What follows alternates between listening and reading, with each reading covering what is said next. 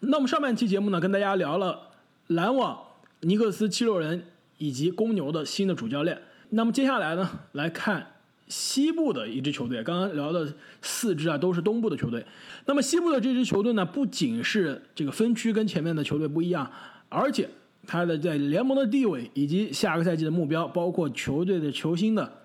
这个地位啊，在联盟的地位都是完全不一样的。那就是洛杉矶快船队。那么上赛季的快船队呢，可以说常规赛让人有点小小的失望。可能大家觉得快船有可能是常规赛的这个西部第一，最后是西部第二，也算可以接受。但是季后赛可以说是让人非常的失望，可能是史诗级的失望，而且是史诗级的崩溃。说实话，在最后的三场比赛之前，失望吗？一点不失望。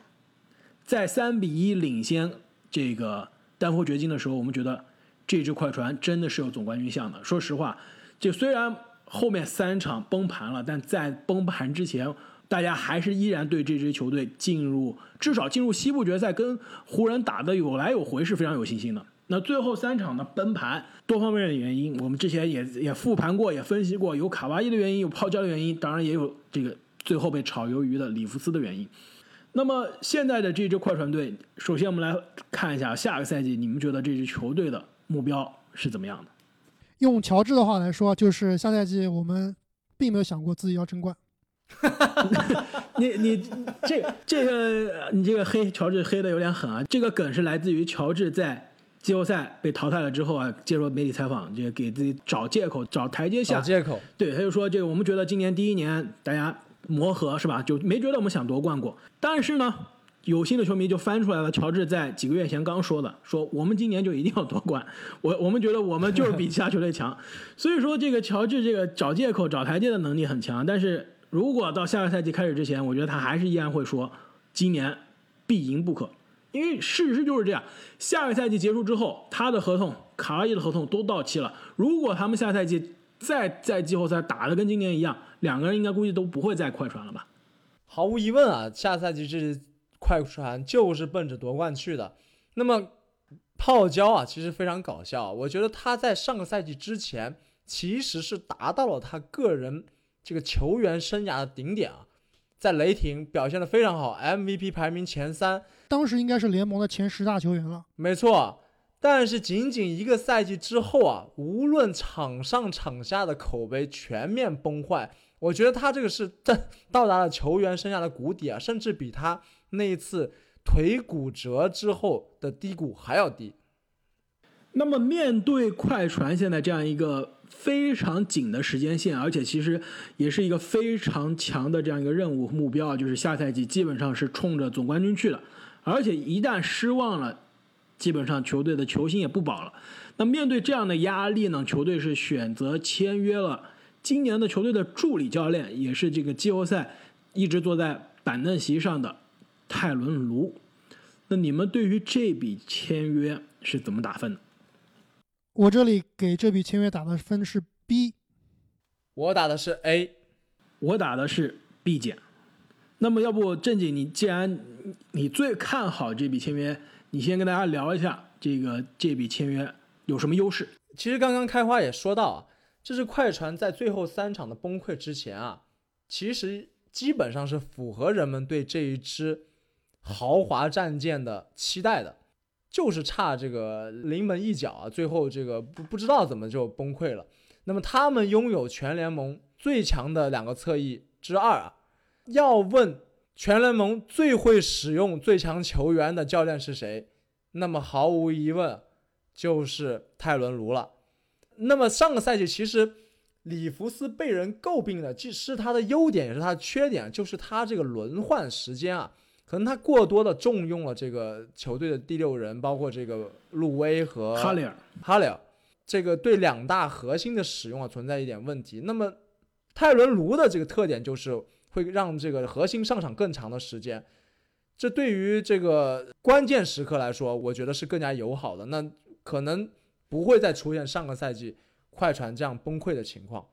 这点我非常同意啊，就是他不光是能多使用球队的巨星，而且啊，他有办法能让球队的巨星能在一起起到更好的化学反应。就比如说当时骑士的三巨头詹姆斯、欧文和勒夫，其实当时勒夫确实是做了很多牺牲的，这个里面肯定是有泰伦卢的功劳的。没错。这一点其实就说对于处理球员关系这一点，我可能同意啊，但是对于执教这一栏啊，其实我还是有一些疑问的。这也是为什么我不是像你们俩那么看好这笔签约啊。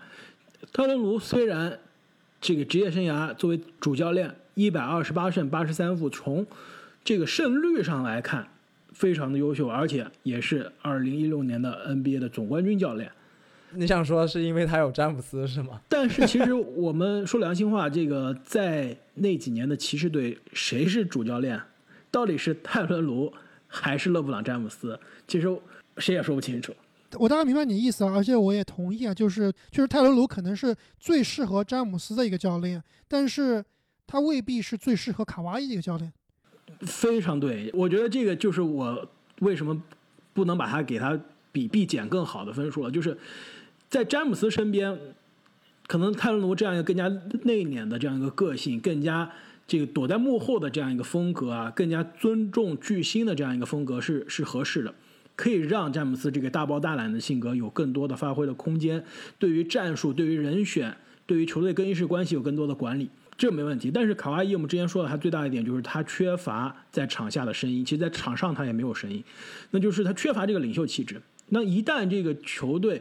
呃，球星没有领袖气质，那球队的主教练在这个我不知道，还不能说他没有领袖气质，但主教练的话语权又没有那么强的情况下，是不是一个非常好的一个状态？其实你这里说到了，我认为这笔签约的一个劣势啊，也就是说。这快船的球星啊，不像是詹姆斯这么有领袖的气质，那么他们可能会缺乏一个更衣室的领袖。呃，泰伦卢可能在这方面也不是他擅长的。但是其实你们注意到没有，这一笔签约还有一个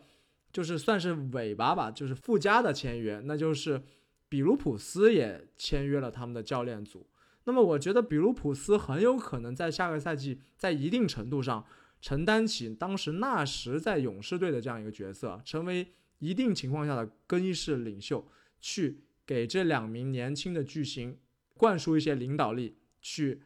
团结这个更衣室。所以我觉得比卢普斯一定程度上弥补了泰伦卢这方面的劣势。其实我觉得这个比卢普斯签约也非常非常有意思，就是总体来说，我给这个快船的教练签约打 B 的原因，是因为这个，我觉得总体来说啊。这是一笔平庸的签约，就是低风险，有可能是低回报。这个泰伦卢其实他的风格跟里弗斯是有点像的，包括之所以为什么他在里弗斯的教练组啊做这个首席助教，也是有一定的原因的。而且现在签约比卢普斯，我感觉就是啊，这个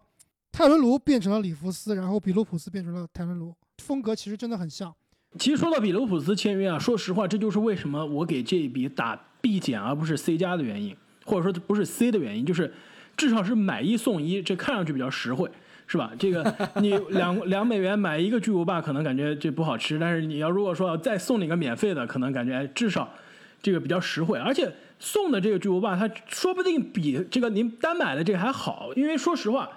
比卢普斯在退役之后一直是在各种主教练的这个传言的这个传闻中是没有离开过的，而且。其实，NBA 的媒体包括 ESPN 的这个 Zach Lowe 在他的节目中也说过，他他知道很多球队已经给比卢普斯开出过价格，总教练的 offer，总教练的这样一个 offer，任何他只要比卢普斯愿意接，他其实现在早就已经是 NBA 的这个一个这支球队的这个主教练了，就是说他是有主教练的能力，在联盟也是有主教练的口碑，而且也是有球队愿意直接签约他的，因此我觉得这边快船他可能是更多的是想。本着求稳的这样一个态度，既然今年在最后三场崩盘之前还不错，还是有希望的，但是最后崩了。OK，那我们现在有问题，我们去处理问题，但是不要说推倒重建，不要说是大刀阔斧的去处理问题，那就是把这个主教练换了，但是我把之前的助理教练扶上位，那体系啊、风格啊、这个更衣室的这个氛围可能不会有特别大的变化。但是呢，我又想有新的这个一些变化，新的一些融入一些新的战术思路，因此呢，就又加了一个助理教练，但是是一个主教练级别的助理教练。其实我安全他是可以承担更大的风险，选择直接签约比卢普斯的。但是对于这支明年不夺冠基本上就要完蛋的球队来说，他不敢冒这个风险，因此选择了一个求稳的一个折中的道路。你们觉得这个思路是不是对的？没错，我非常同意啊！我觉得快船确实，它只需要的是微调，而不是换血，对吧？我们之前节目也聊到了，其实快船他现在需要一名好的组织者和一个好的更衣室领袖。那可能比卢普斯可能会充当这个在更衣室里面发生的一个人，必要的时候还可以上场充当这个组织者，对吧？对，号称这个快船的藤真健司是吧？而且其实说实话，这个如果快船明年常规赛打了一半，战绩不行，假设啊常规赛打了一半，快船排名西部第三，我非常确定会发生的事情就是泰伦卢下课。比卢普斯被扶正，比卢普斯上位，因此其实这个这笔签约，快船也是给自己买了个保险，就是双保险是吧？没错，就是如果战绩不行，那对于这个必须要赢的、必须出成绩的快船来说，他他肯定要变化了。那与其是我干掉主教练，临时去找，还不如我现在就有一个备胎。所以说，快船现在的这笔签约呢，它整个这样一个 package，它这个组合，我觉得还是可以达到一个必减的这样一个水平的。那这你刚刚你有提到说这个快船队现在上个赛季啊就是差这个临门一脚，所以你们觉得这个换了教练的快船队啊，在下赛季你们有什么展望，或者说觉得他会有什么样的改变呢？我觉得换汤不换药啊，这个临门一脚，该缺的时候还是缺。我觉得如果换了教练之后，很大的一个思路上的改变，可能就是少用哈雷尔，多用其实对于球队在季后赛来看来贡献更大的祖巴茨，更年轻的祖巴茨，这一点是。任何一个教练上台都会做出的一个非常简单的这样一个决定。你说少用哈雷尔，其实我在我看来，其实这个下个赛季估计他们都没有哈雷尔可以用了。对，很有可能。那可能更是一个好事啊！如果把这笔这个续约要花的钱花在刀刃上，花在一个更加这个符合球队体系和打法的球员啊，那其实对于下个赛季的战绩提升是非常重要的。没错，这支球队它其实不缺这个进攻的火力点啊。而是缺进攻发起人以及这个内线。看到湖人的 AD 在总决赛的舞台上大放异彩之后，我相信这支快船的心里面一定是在打腾的。那么下个赛季谁来阻击戴维斯是会是一个问题。那么在我们今天录音的时候呢，这个印第安纳步行者也是刚刚宣布了球队的新的主教练的人选。那就是前猛龙队的这个助理教练比约克·格伦成为了印第安纳步行者的这个新任主教练。那么步行者呢，其实上个赛季啊，这个常规赛的战绩让大家其实是眼前一亮的，排名东部第四。虽然跟这个热火是同战绩，但是排名是在热火之前，是东部第四。然后季后赛呢，面对了热火，可以说是。基本上是没有这个任何的招架之力，零比四就被热火扫地出门了。下个赛季，你们觉得这支步行者的目标是怎么样？有什么样的期待？我觉得下赛季这支步行者的目标就是击败热火，报一箭之仇。你你说的是在常规赛还是在季后赛？如果在季后赛，我觉得有点难。我觉得这支步行者的下赛季的这个阵容，如果能够齐整的话，进入季后赛那是铁打的。如果萨博尼斯和莱姆都回归的话，在常规赛里面，他们是有实力冲击东部这个上半区的前四战绩的能力的。所以我觉得进入季后赛第二轮应该是这支球队下赛季的目标。你这个东部上半区，我觉得过于乐观了吧？呃，下个赛季你看好的热火对吧？凯尔特人、雄鹿这三支球队应该是基本上锁定了这个上半区的门票，但是你不要忘了还有篮网。还有今年是在上半区的猛龙，那加上这五支球队，这个你觉得步行者是可以挤下这五支中的哪一个？我倒不是说能挤下哪一个，我是觉得他们如果全员健康的话，是有这个能力去冲击前四的，起码是在常规赛里面。至少我觉得这支步行者的目标啊，应该是定在前四，因为他们其实已经五连续五年在季后赛一轮游了，而且其中有三次是被横扫啊。他们的目标很简单，就是突破首轮，创造更好的季后赛战绩。但如果他们掉出了常规赛前四的话，就不得不面对季后赛那些非常可怕的首轮对手了。那突破首轮又可能成为天方夜谭了。所以，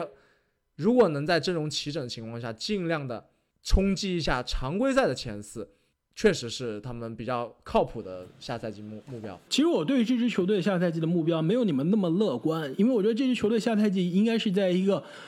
重新调整阵容，但是又必须可能要保持在季后赛行列的这样一个状态。其实这支球队过去这几年每一年。基本上都是在一个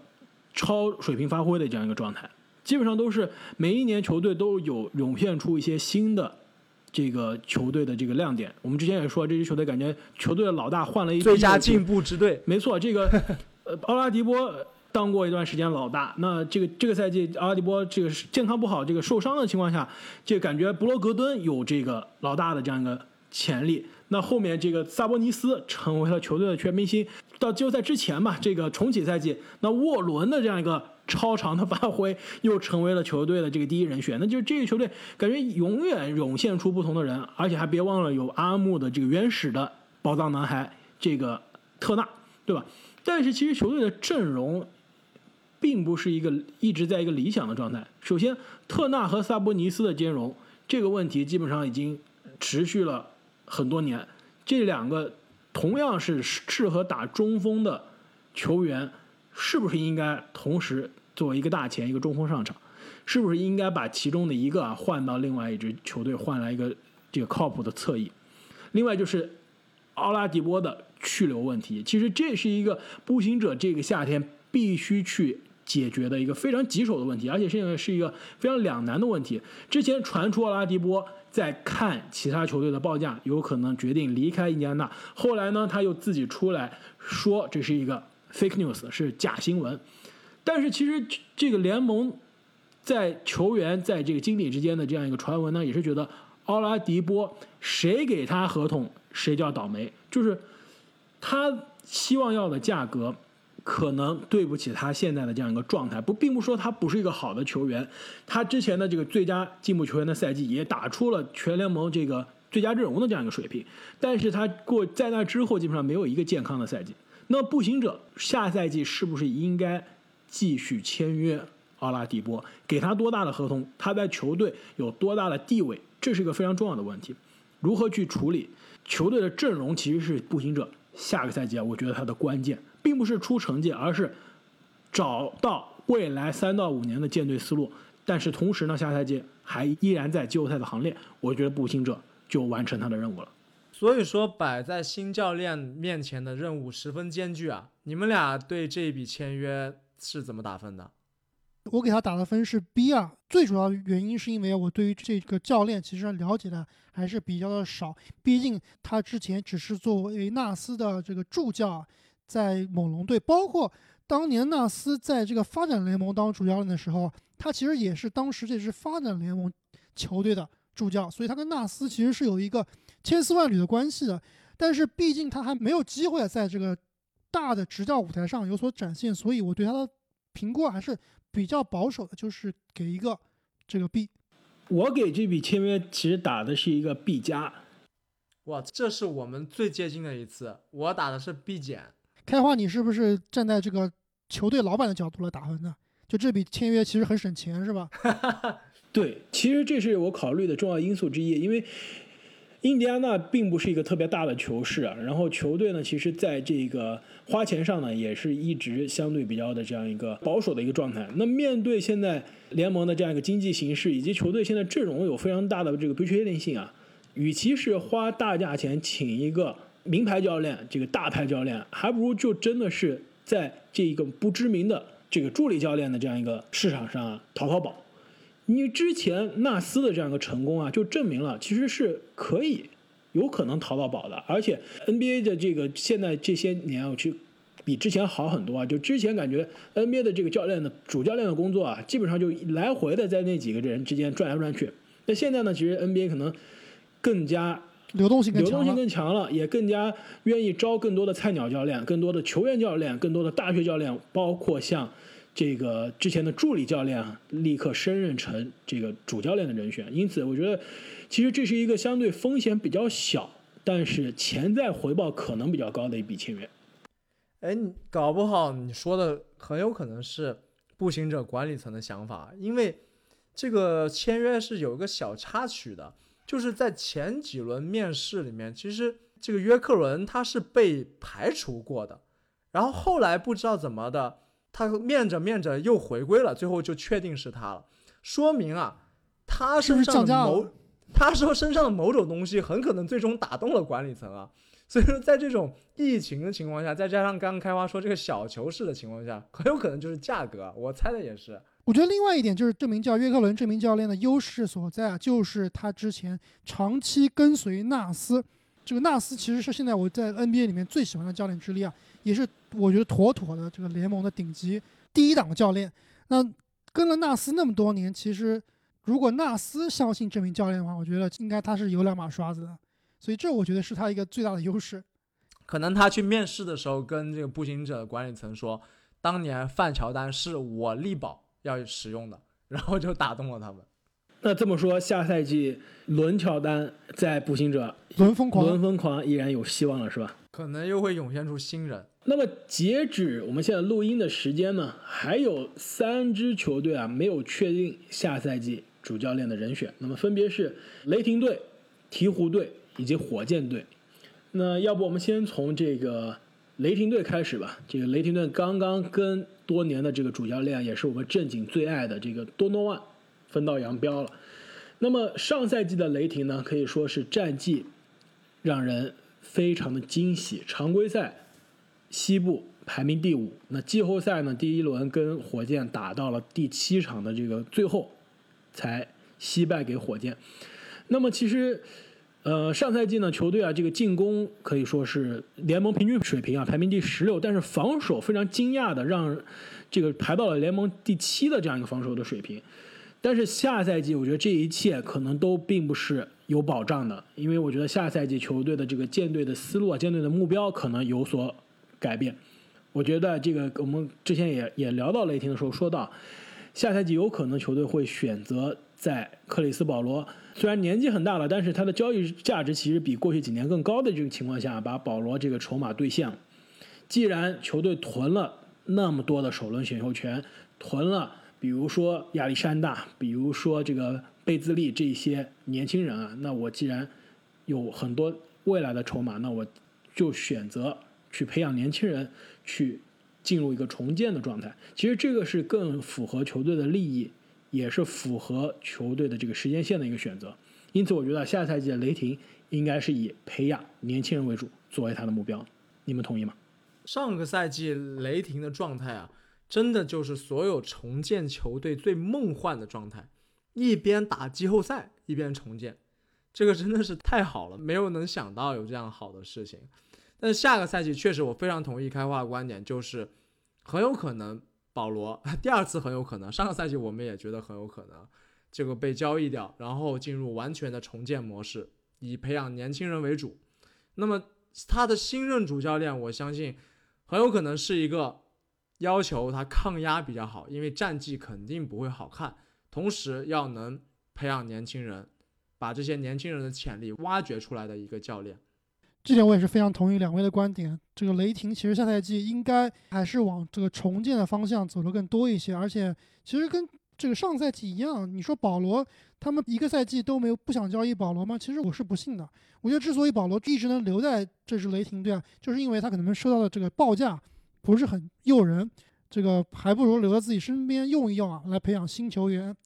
而且还能冲击一下季后赛。那其实下赛季我觉得雷霆很有可能是同样一个状况，就是保罗边用边兜售，对吧？如果有好的报价就把它卖掉，如果没有好的报价，哎，其实这个如果说不定又进季后赛了。对啊，说不定又进季后赛了，说不定还能就走得更远。是的，如果这个亚历山大能够再突破自己的话，对吧？其实上赛季啊，根据我的了解啊，这个其实雷霆的确是一直从赛季开始之前就想交易保罗，但是呢，其他球队呢一直把保罗的这个合同啊，加上他的年纪，加上他的这个伤病隐患呢，作为一个负的资产来看待。但是雷霆呢是觉得保罗我已经给你打出了全明星的水平，打出了这个最佳阵容的水平，你还把我当负资产，你这逗我玩吗？你再加上这个雷霆的这个著名的这个总经理啊普莱斯蒂的这个谈判的这个魄力，你也知道，他是恨不得把手上的别针换来别墅，对吧？所以说他一直是很难达成一个关于克里斯保罗的交易。但是，我觉得下赛季应该不用等到开赛之前，因为这个休赛期啊，应该我们之前说过非常的漫长，应该很可能到至少到三月份或者甚至四月份才能开始新赛季的这个比赛。所以说，可能在那之前有足够的时间，雷霆去用克里斯保罗这个季后赛的这个表现啊，来说服其他一支球队找到一个接盘侠。因此呢，我觉得保罗下赛季很可能开赛前就不在雷霆的阵容中了。那你们觉得，其实符合这支雷霆队未来建队思路的教练，你们有没有好的建议？有没有什么好的人选？我这边有一个我认为是完美的人选，非常适合这支雷霆的思路以及他的需求。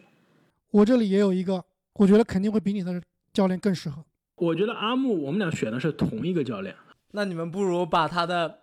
名字的第一个字写在手掌心上，然后互相亮一下。好，那正经你来，你来这个数倒数吧。三二一，啊，我的也是啊，你这作弊啊！我我刚刚我刚刚在你这个前两秒钟说的啊，你我都啊过了，你这个还等了两秒钟再啊。那信号问题，信号问题。那这个啊是他的这个 last name，他的这个 first name 是什么呢？是坑。完了，那我们一样了。的确，我就知道阿木你会选择这个肯尼阿特金森啊，对吧？没错，那我们想到一块儿去了。其实现在的这支雷霆队的这个需求，如果他真的是要开始重建啊，事实上他也应该去重建。真的就跟几年前的篮网一样，阿特金森来到篮网之后，基本上是把一个寸草不生、啥也没有，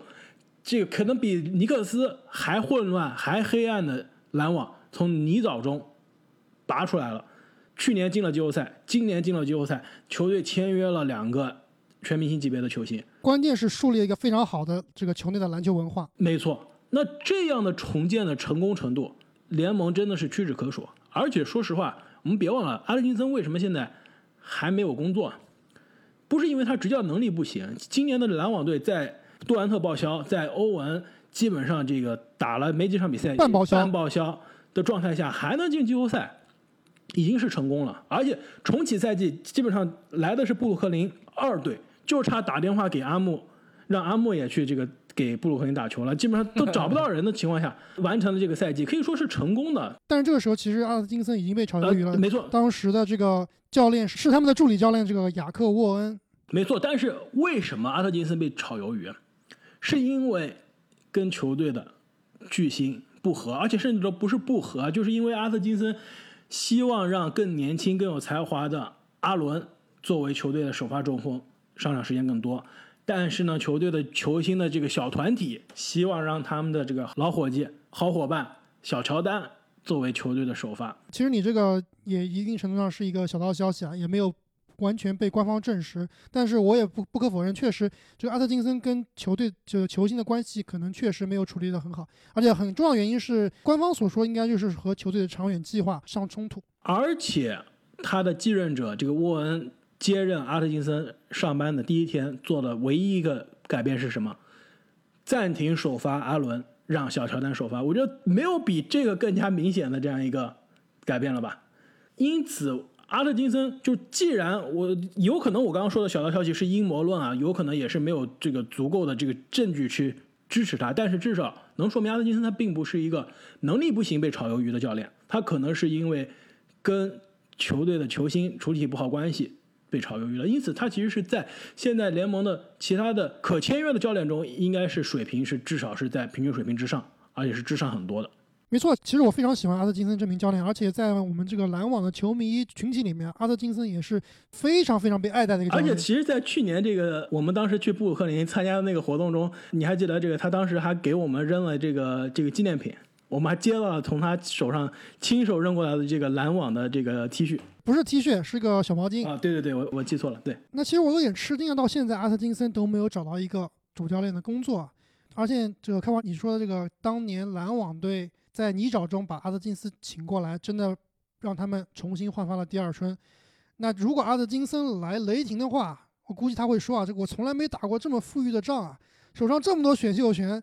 这个重建过程真的是应该有点太奢侈了。虽然我们俩都非常看好阿特金森作为这个雷霆的新的主教练人选啊，但是其实我也读了很多美国的这个媒体的报道，现在雷霆其实看好的几个主教练呢，都并不是之前的 NBA 的这个前主教练的人选。有可能啊，雷霆跟这个我们之前聊到的步行者一样，一个思路就可能会选择一个新的、之前没担任过 NBA 主教练的人来带领这支重建的球队。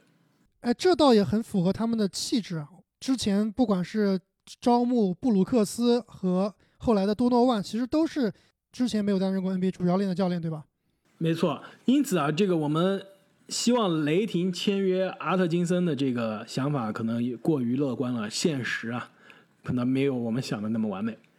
那么西部的另外一支球队呢，现在还没有主教练的人选，那就是同样很年轻的，同样有可能可能已经是重建过了，也不知道是重建过了还是在重建过程中的这支新奥尔良鹈鹕队。那鹈鹕队呢，上赛季可以说是先是非常的失望。之后呢，又非常的惊喜，一度让大家觉得这个季后赛的大门就此就要敞开了。但是重启赛季可以说是重启赛季的季后赛有很多失望的球队，比如雄鹿，比如说七六人，比如说快船，已经已经让人忘记了。其实重启赛季让人最失望的球队之一，那就是鹈鹕了。在赛季重启之前，我们三个应该是都看好这支鹈鹕进季后赛的吧？没错。全民都想保送他呀，奈何他自己不争气啊！包括拉斯维加斯当时对于他们进季后赛的赔率也是非常非常的高。没错，最后这个鹈鹕排名这个西部第十三名，基本上这个胜率跟没来参加这个比赛的这个森林狼要差不多了。所以说，呃，下个赛季你们觉得鹈鹕的目标是怎么样？是继续冲击季后赛呢，还是继续重建？继续培养年轻人，我觉得鹈鹕某种程度上来说跟东部的公牛队有点像，就是我手上的这个牌啊，天赋满满的球员已经够多了，而且鹈鹕这边的天赋跟这个公牛的天赋都不是一个级别的，那鹈鹕这边的天赋可以说是联盟历史级的天赋球员。我觉得历史级达不到，历史级有点夸张了，但是的确是放在现在的 NBA，应该是从年轻才俊的这个水平上来说，应该是顶级的，应该是顶级的。所以说，我觉得鹈鹕队应该和东部的公牛队啊是一个目标，就是我们的牌手上的牌已经够了，我们要开始好好打我们手上的牌了。所以我觉得他们的下赛季的目标应该还是冲击季后赛，这个应该是毫无疑问的。这一点我能理解。如果球队下赛季开赛之前这么说啊，我非常的理解。但是从现实的角度，从一个旁观者的角度来说啊，你觉得下赛季鹈鹕？这个目标是合理是现实的吗？下赛季他能替掉哪一支今年的季后赛球队？我觉得是绝对现实的。其实他们真正缺的就是我们今天讨论的话题，就是他们缺一个好的教练。如果有一个好的教练，能够知道如何使用他们的核心英格拉姆、胖虎和球哥。我们知道英格拉姆其实已经开发的差不多了。下赛季如果能好好的开发胖虎和球哥这三个年轻球员啊。碰到一个好教练，如果开发的好的话，应该是有能力啊去冲击季后赛的。阿木，你又对球哥重拾信心了？我其实之前放弃过球哥，但是我今天在想这个鹈鹕下赛季选主教练的时候啊，我有一个非常非常好的教练，他如果来的话，球哥可能会起飞。哈哈，我知道你说的是谁了。在我们这透露主教练人选之前，我还要我还要再这个问一下这个球队的建队思路啊，你们觉得这一支球队？你说手上的筹码很多了，手上的牌已经积累了很多，该打这个牌了。其实我觉得他手上的牌已经多到不能再多的情况下，就是那种已经抓不下的情况下，你知道吗？就炸弹要另外放出来，对，就是对，就已经要放桌上了，你知道吗？你 要把顺子和炸弹已经放桌上了，这样的情况下，是不是应该考虑去重新整合一下受伤的筹筹码？虽然我今天可能。好多球队提到了要交易啊、重建，但的确，我觉得教练的人选很大程度上决定着你球队的这个球员的人选。这支球队其实现在阵容上，J.J. 雷迪克也好，霍勒迪也好，费沃斯也好，其实这些球队并不是特别符合球队的这个时间线的。这三个老将是不是可以交易走一到两个？包括后面要面临着很多年轻球员的续约、签约的问题。英拉姆即将续约了。球哥下个赛季也要考虑他的续约问题，还有包括还有哈特，还有其他很多年轻人。那这支球队是不是可以考虑在下赛季开始之前啊，在阵容上做一些操作呢？如果他们的目标真的就是要打进季后赛，并且在季后赛取得一定成绩的话，确实是需要去考虑这个交易的。他们之前把 AD 整钱换零，换来了很多年轻的天赋。那么他们下一步可能要考虑的就是零钱换者，去换来一个大牌球星，和他们年轻的天赋一起去冲击更强的战绩。那么，如果这是球队下赛季的这个建队思路，再加上我们之前谈到的下赛季的这样一个目标，你们觉得哪一个教练会是鹈鹕非常中意的人选？那既然我感觉这次我们三个人都有心目中都有一个非常不错的人啊，那我觉得要不然我们这个三个都同时说，我觉得有可能我们三个人选的都是一样的。我们是说这第一个字，还是说这个所有的字？第一个字吧。好，这个正经还是你来说三二一吧。三二一，得得单。那虽然虽然虽然我知道这个阿木你跟我们说的不一样，但是我觉得其实是翻译的问题啊，应该是同一个人，是不是？就是德安东尼或者丹东尼？没错，让球哥起飞的男人，让胖虎飞得更高的男人。那这回我觉得我们三个是终于想到一块去了。为什么你们俩也觉得德安东尼会是鹈鹕非常心仪的人选？我觉得这个德安东尼的风格嘛，很明显了，他应该是我认为。NBA 里面执教风格最明显的一名教练，就是跑轰，就是打快。那么整个鹈鹕队的球员风格，应该就是非常适合这套体系的。没错，就是我刚才说了，鹈鹕手中的牌已经积累的差不多了，现在就是要一个这个会打牌的一个牌手。那其实对于鹈鹕手上的这几张牌啊，最会这个使用这些炸弹的，就是丹东尼了。其实准确的说，德安东尼。跑轰并不是最准确的这个说法，因为其实他在太阳的当年这个七秒或更少的这个太阳是的确打的是跑轰，而且他的跑轰已经是带领出了这个联盟的这个风潮，小球的风潮。但是其实准确的说，他应该是一个小球加空间的这样一个打法，就不一定是跑轰，因为包括其实他在火箭的最后这个时刻，其实打的已经不是跑轰了，但小球或者说按照这个美国媒体话说是这个 micro ball，对吧？微球。微球再加拉开空间的这样一个打法，的确是德安东尼最得心应手，也是最有效的这样一个打法。没错，其实从这个角度上来说，这个球队呢，呃，这个人手配置是是有的，但是呢，他可能需要把，比如说把胖虎移到小球的中锋。德安东尼在的话，胖虎绝对是打中锋了，不用想了。就像当年的小斯，对吧？从大前硬是拉到了中锋，我觉得胖虎在当今的 NBA 呢，更应该必须是打中锋了。同样，英格拉姆应该会从小前的位置，小前变到了这个专职大前。今年其实大前、小前都打了，那可能就要变成这个专职的一个大前了。那小前锋很有可能让哈特来打三 D 球员，或者通过交易或者说签约，在自由市场上，或者说在这个交易市场上换来一个比较靠谱的这样一个这个投射型的三号位。我觉得其实这个球队是有打德安东尼的空间加小球的这个硬件的。关键就是看这个球哥争不争气。对，刚才开花分析这个德安东尼风格的时候啊，其实还有一点很重要，他的战术发起人都是一个 MVP 级别的后卫啊。那么球哥能否承担起这个重任？这的确是一个非常大的问号。其实我们之前非常多次聊到，我们非常引以自豪的这个。十大爆发球员就是去年夏天我们排的这个之前这个赛季的我们预测的十大爆发球员，当时我们最看好的排到第一的球员，其实也是我们这个榜单的最大的败笔，那就是球哥。当时我们说了，可能这数了这个列举了无数条球哥下赛季要爆发的这个理由啊，其实很多是对的。就比如说当时鹈鹕说他们要打联盟最快的这个进攻节奏，那最后事实上并不是最快的进攻节奏，也是联盟。事实上，这个节奏最快的球队之一了。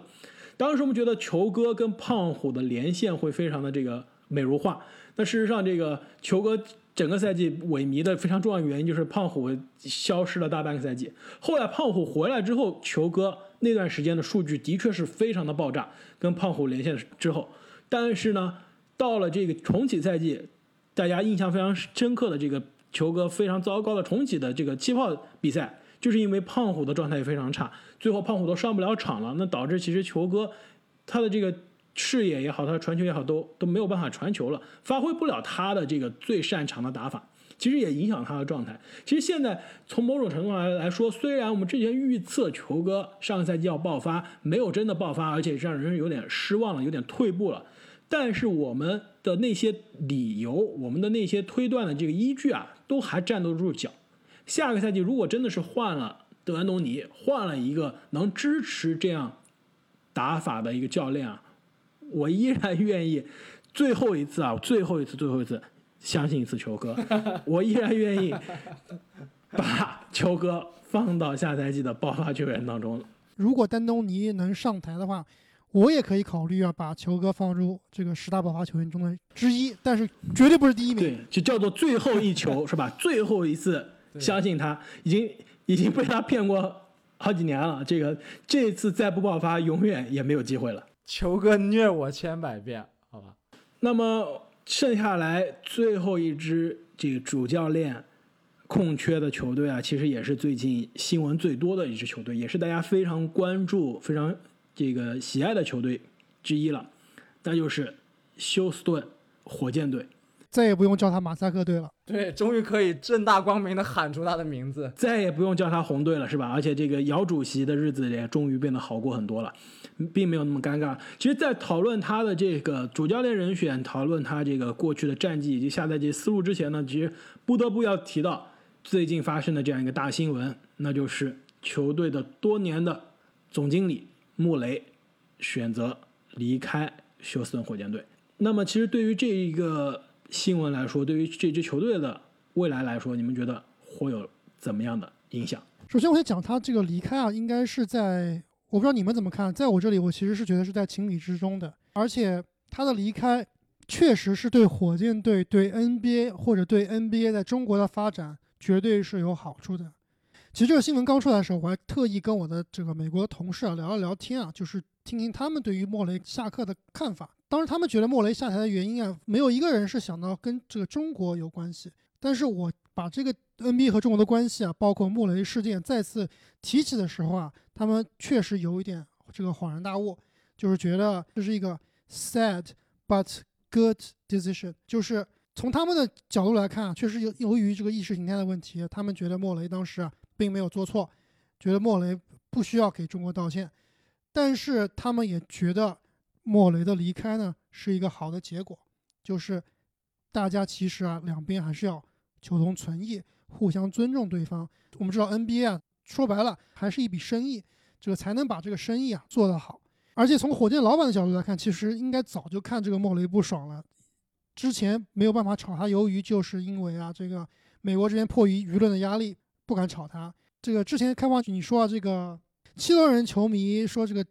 七六人第一轮被淘汰。费神被横扫是对他们来说是个好消息。那其实这个火箭在今年第二轮就被湖人血虐啊，其实对于火箭球迷来说啊，也应该是个好消息，就是莫雷可以名正言顺的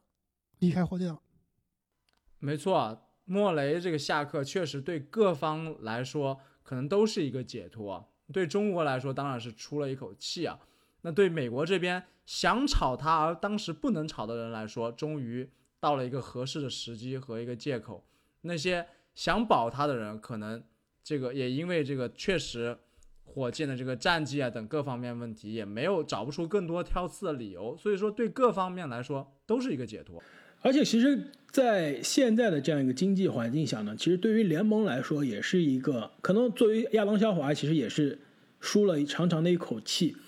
因为。疫情的原因，因为现在球迷没有办法到达这个现场啊。其实，呃，之前这个肖华在接受采访的时候也透露过，球迷在现场看球为联盟创造的这样一个收入，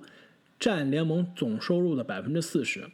那么这个赛季打了一半没有球迷了，季后赛、总决赛都没有球迷。如果下赛季开赛的初还是没有球迷的话，联盟的收入是大打折扣的。那么对于现在这个。状态下，有点捉襟见肘的这样一个联盟来说啊，无法认真尊重的处理与中国以及与中国球迷的关系啊，真的是会造成雪上加霜的这样一个效果。其实对于现在联盟来说，NBA 在中国重新复播，那 NBA 的这个比赛啊，重新可以接触到这个，其实 NBA 最大的一块都不是国际市场，NBA 最大的一块市场，其实对于联盟的长远发展，对于联盟的经济效益来说啊，也是一个更大的好事。那么我们回到这支休斯顿火箭队啊，其实过去这些年，火箭在联盟其实是打出了可以说是非常独特的一个风格。但是说实话呢，因为伤病原因也好，因为运气差也好，也是或者说因为球队的一些不明智的决定和签约也好，导致这支球队呢其实一直没有达到大家的预期。其实一直是希望争冠的这样一个阵容，但是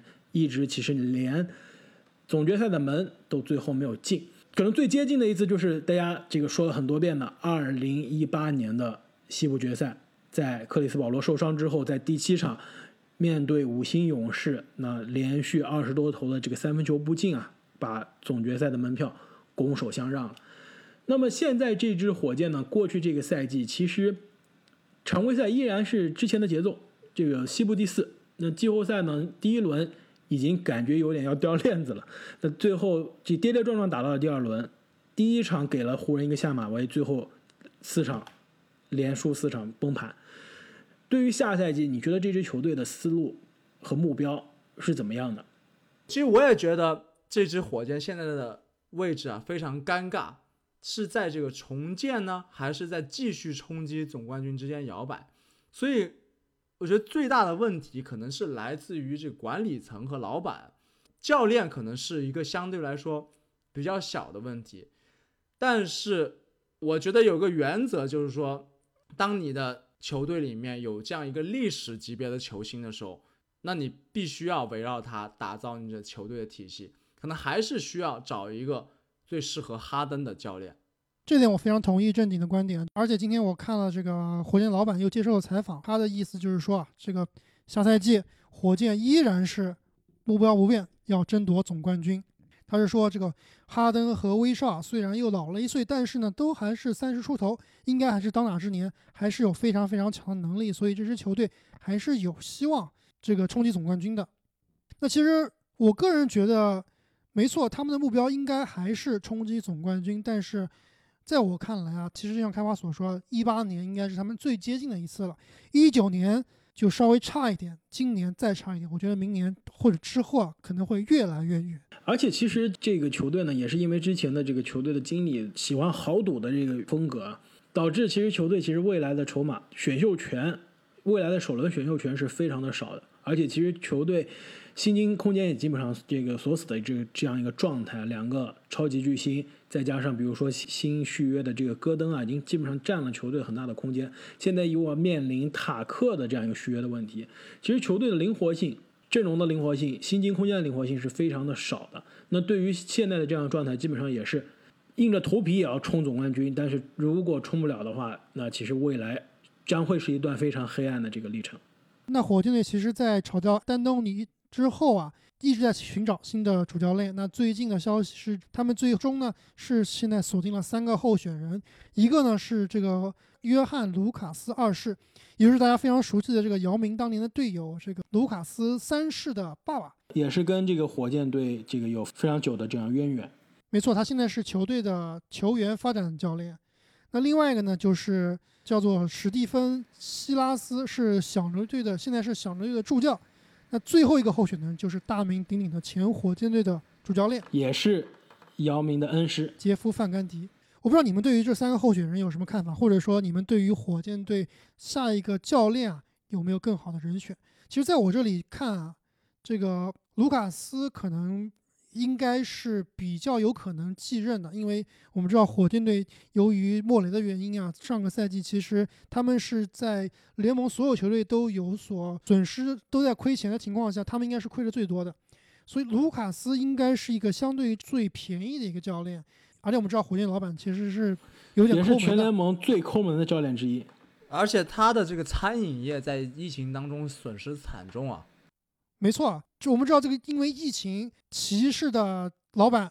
丹吉尔伯特，由于他的信贷公司上市，而且发展的非常好，他的身价翻了好多好多倍，现在已经是这个联盟第二有钱的老板，也是全美啊排名第十五的最有钱的人。火箭的老板应该是由于这个疫情影响最重的一个老板了，可能是损失最严重的了。而且他这个在疫情期间这个缺钱啊，这个还去找这个特朗普要钱，对吧？现在他找的要钱的这个金主爸爸自己的钱也不一定能保得住了。惨遭拒绝。估计他真的要去找这个骑士老板贷款了。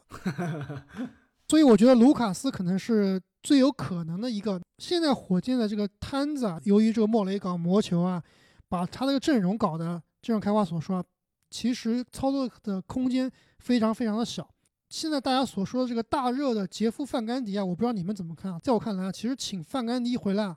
完全没有任何作用。就范甘迪他适合打小球吗？不适合。当年范甘迪手上都是什么球员？都是带的尤因，带的姚明，对吧？你现在要范甘迪回来带谁？带卡佩拉？卡佩拉都没有了，你是带钱德勒吗？大哥，可以带带威少，带威少练勾手是吗？我觉得你这一点提的非常有意思。其实从我听到的这个消息上来看呢，虽然卢卡斯可能是最便宜的选择，也有可能因为这个经济的原因呢，火箭老板最后真的还签卢卡斯了。但是据说呢，球队的这个球员呢非常喜欢范甘迪。但是太贵了，真的太贵了。这支球队呢，的确也是这两个球星啊，有非常大的发言权的一支球队。如果老板真的是很狠心啊，有可能就选了这个球员更加喜欢的范甘迪，也是在联盟有更高的口碑。但是呢，问题是第一，真的贵；第二呢，风格匹不匹配啊，真的是不好说。我觉得范甘迪也可能是因为之前看的都是姚明时代、姚麦时代的范甘迪的这个球啊，我觉得他一直是活在上一个时代的 NBA 的一个教练。适合打的呢，就是慢的阵地的半场进攻，内线要有这个进攻的核心。其实之前我我印象非常深刻啊，就是以前上学的时候啊，看火箭的球，姚麦时期的火箭球，当时其实身边没有一个喜欢范甘迪的球迷。你们身边有任何一个火箭球迷打心底里喜欢范甘迪吗？我觉得大家都是非常吐槽他，因为但是相对于这个阿德尔曼和冰箱来说，应该范甘迪的口碑是最高的。但是比起之前的汤姆贾诺维奇呢？那不一样，汤姆贾诺维奇是这个名人堂呀，而且是冠军教练。因为当时大家觉得火箭上了范甘迪之后，为什么防守好啊？就是当时范甘迪的这个防守哲学就是，我把进攻节奏变慢了，我的防守就好了，对吧？每一个进攻我都拉打满二十四秒，这个回合数变少了，那我失分当然就变少了。当时大家都是这样吐槽，因为火箭换了范甘迪当教练之后，那时候火箭比赛真的都是慢的没法看。当然了，那是十多年前的这个火箭和范甘迪的风格了。现在的联盟的风格已经彻底变了。我愿意相信啊，现在的范甘迪也可以更加拥抱现在联盟的快节奏的和更多投射的这样一个打法了。确实啊，我觉得我们不要就是老用这个戴着这个老眼镜啊看看人，有这个 stereotype，就是这个刻板印象。这个范甘迪当时，我觉得他也是见菜下饭啊。当你手上有尤因、有姚明的时候，你就不应该打快，就应该一个回合一个回合去凿。那其实范甘迪近几年呢，他是在联盟里面担任这个解说嘉宾的这样一个一个角色，应该来说是联盟里面就是头号的这个解说嘉宾，也是我没错，也是我最讨厌的解说嘉宾之一。他其实是我最喜欢的解说嘉宾。你们俩。但是，但是不得不说，他对每一个队的这个战术的讲解是比一般的解说嘉宾要更加深刻的。他对联盟趋势、对联盟战术这个更新发展的理解，我相信作为一个主教练出身的解说嘉宾，他绝对是高别人一档的。那从这个角度来说，他其实并不是那个只会打大中锋、慢节奏的。教练，你知道作为解说，范甘迪最喜欢的解说手吐槽两件事是哪两件事吗？我知道有一点是他特别喜欢吐槽联盟的这个规则，新改的一些规则，特别是对于什么挑战回放啊这一系列的新的政策，他经常会吐槽。没错，我刚刚说讨厌，可能这个用词有点过激了，就是，但是我并不是特别喜欢他解说风格，就是因为他太喜欢抱怨了。听他的解说啊，他一半时间就在抱怨。这个球员抱怨这个裁判，抱怨这个联盟的规则。另外一半时间呢，就是他的这个解说的伙伴在跟他解释，他在攻击他的这个解说搭档啊。但是除了你刚刚说的那些他抱怨的事情，他最喜欢抱怨的是两件事。第一个是球员造犯规，就是我明明是不是投篮的动作，你手碰到我我的手臂了，我就要假装我投了个三分，就是这种。造体毛犯规，他非常的反感。